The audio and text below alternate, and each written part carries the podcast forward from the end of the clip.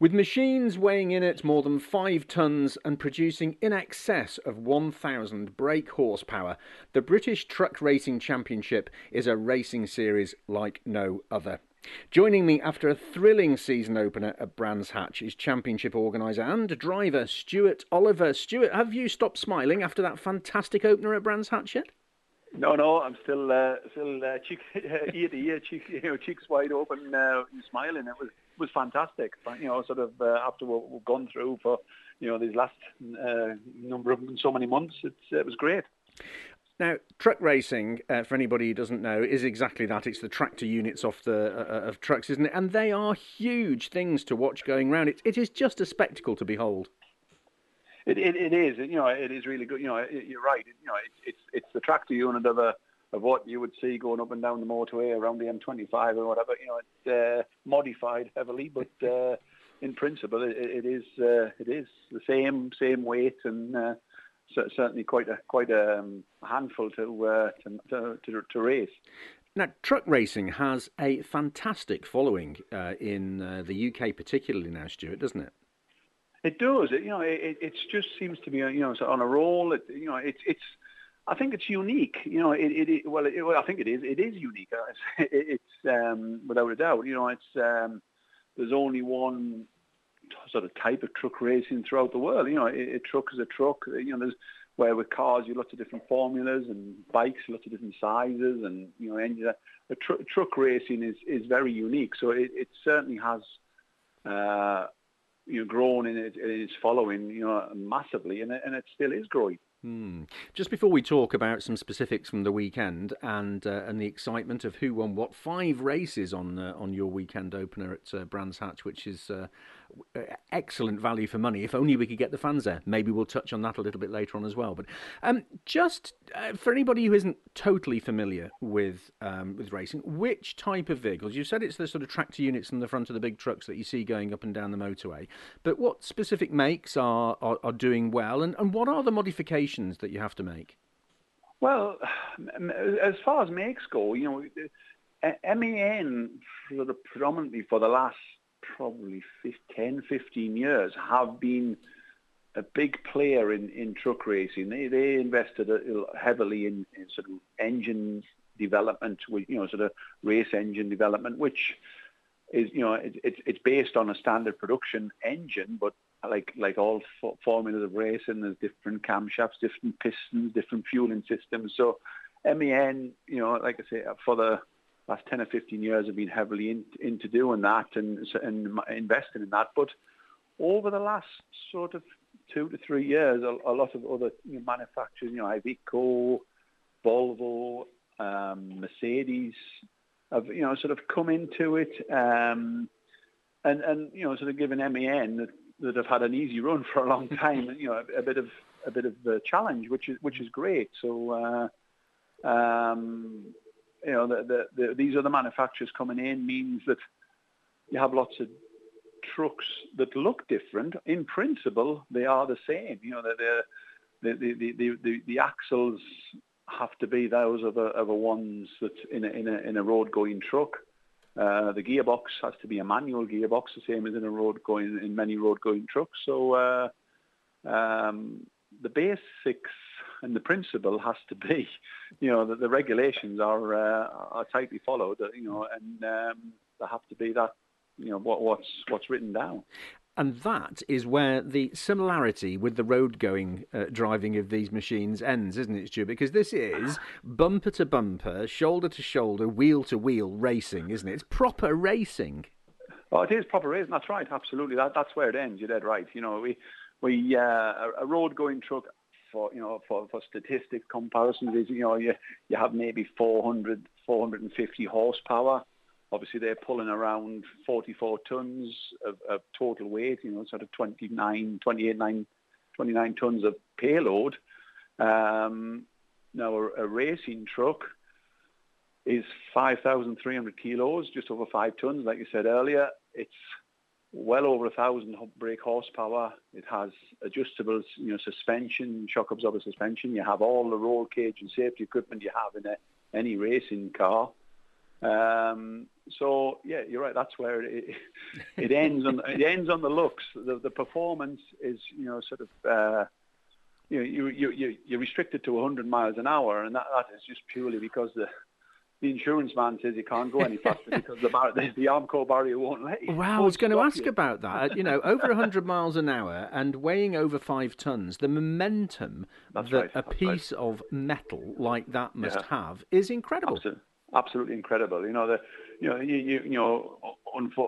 we want to see them often, but unfortunately, every now and again you see a Formula One car crash and you think, my goodness, 200 miles an hour going into an Armco barrier. But apparently, a 5-ton truck at 100 miles an hour can do an awful lot more damage. Indeed, so, and you weren't without some thrills and spills at Brands at the weekend, were you? No, it was. Well, it was to be. I think. Everybody been boxed or cooped up for 18 months longer than they wanted to be. Everybody was keen and eager to get to not just win the race on the first corner, win the championship on the first corner at Brands Hatch, which is something it does, as we all know in racing, doesn't necessarily work. So, but no, there was some. But no, nobody was hurt. There was no major damage to any infrastructure, or so Mr. Palmer wasn't too upset, I don't think. So the trucks survived and continued. So it was fantastic weekend. Now, anybody who has watched or followed truck racing for the past, let's say, 3 or 4, maybe 5 years or so, will know the name Ryan Smith, who had a very, very good opening weekend, didn't he? He did. He did. There's no doubt about Ryan. He can certainly make a truck perform, and he's a good steady driver, which ultimately that's what gets you the results. He can make it happen, and you don't need give him much of a chance of an opportunity, and he's in there. He's certainly switched on as far as that goes. So he is the man to catch at the moment, that is for sure. He's had a good start. Mark Taylor won a race, Mark Gibson as well. Now, I notice in race 1, a certain Stuart Oliver came second. Yeah, he did, that's right. There's still a bit of life in the old boy yet. I know. And I was quite pleased with that. In qualifying even, we were getting close to the end of the session, and the guy came on the radio and said I was fifth. I thought, I better book my ideas up here. So I went out and did one more lap and moved up to second. So I was quite pleased with that. So it was a great weekend. Great weekend. Now you run 2 divisions. Just explain the difference between the 2 divisions, Stuart. That's right. It's 2 trucks. In appearance, very similar. Maybe slightly modern, the truck industry is like the car industry. There's new models and new types come out all the time. So Division 1 is maybe the modern-looking truck in appearance. Division 2 is, there's nothing in the regulations says it is, but that's sort of how you would distinguish it. But mechanically, the engines are maybe not as modern and not as sort of well-tuned as in Division 1, the Division 2 engine, should I say. On the basics of the truck, the rear differential has to be from a standard road truck, where the Division 1 is a lightweight rear axle, which gives you a bit more flexibility on setting up the truck for grip and performance. The caster angle on the front axle can't be as much in Division 1. Division 2 trucks is what it is in Division 1. The shock absorbers, the adjustable shock absorbers, can only be 2-way adjustable on the Division 2, whereas in Division 1 you can have 4-way adjustable, all singing, all dancing dampers, which does help the performance a little bit. So it's slightly less budget required for Division 2, but no less exciting than Division 1 by any means. So. We had an equal balance of both divisions there. So, it makes for sort of 2 races within 1, if that makes sense. It's really good. Absolutely. Now, haulage, trucking is your business, Stuart. Yes. Are many of the other drivers, most of the other drivers, also involved in road haulage? I mean, is it their background and they're now taking what they do for a day job onto the racetrack? Is that how it works? Pretty much busman's holiday. That's right. Yeah, it pretty much. Well, Ryan dabbles a bit involved in road transport, but pretty much all the others are all involved. You know, whether it's maintenance workshops they have, or whether it, sort of they are road haulage operators like myself, or or road truck sales, and, or truck part sales, or anything. So pretty much all are involved in the industry. It's I mentioned the word unique before, but its participants are as unique as the equipment. What a very diplomatic way of putting it. Yeah, unique. That's right. Very unique, some of them. And there are big teams, race teams, behind all of the drivers and every entry, aren't there? They are, that's right. I know I keep mentioning car formulas, but, you can go to a club event with a car on the back of your car trailer. You can have the spare tyres in the boot of your car and a few drums of petrol and this and the other. Well, with a truck, you have to have to carry the truck on the road. You have to have another truck, obviously, for it to go on.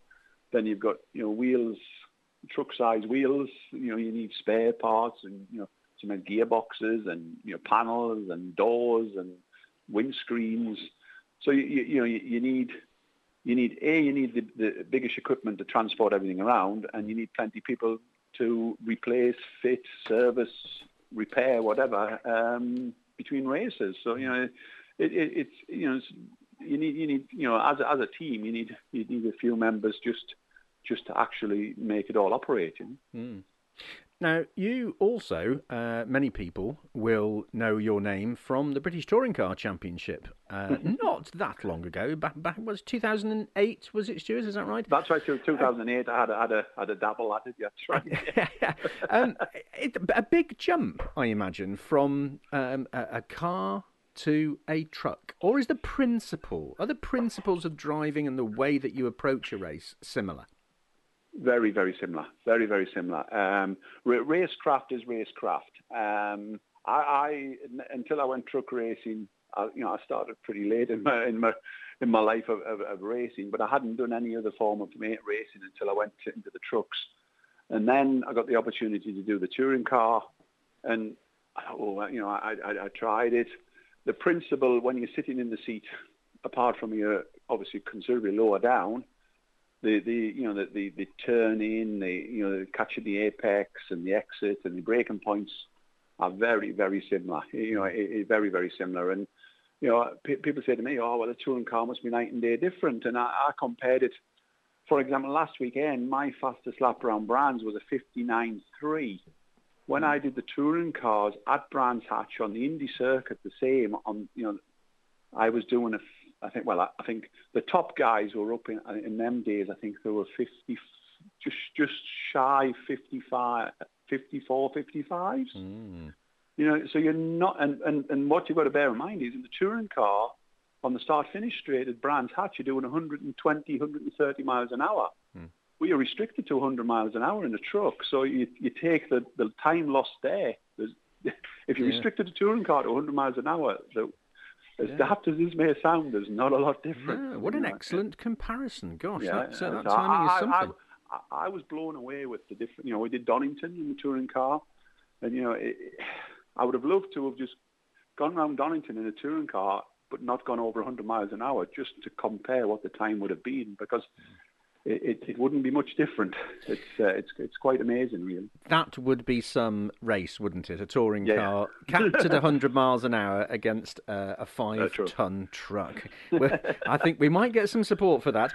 Now, Stuart, you started off at Brands Hatch. You got a full series of racing right through until November. And, of course, your next meeting in July is at the fastest circuit on the calendar, Thruxton. Now, that challenges everybody, doesn't it? It does. It does. Some people.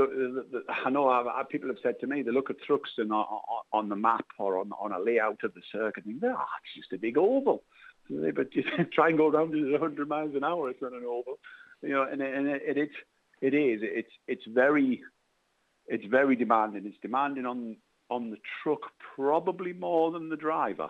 At Brands, the driver has, you have to be very switched on because you've got your corners and your braking points coming at you one after the other. But at Thruxton, it's, you know, you have to think you've got a reasonably long race that you've got to finish, or it's pointless being there. And you know, you haven't just got to go flat out into the first complex and think, you know, you're going to come out and win the race. You've got to think it through, and you know, it's quite a thrill to, you know, sort of go around Church basically on the, beyond the maximum, just hoping, you know, sort of adhesion is going to hold and you're going to get round. So yeah, it is a very, very good feeling to be there. So. Yeah.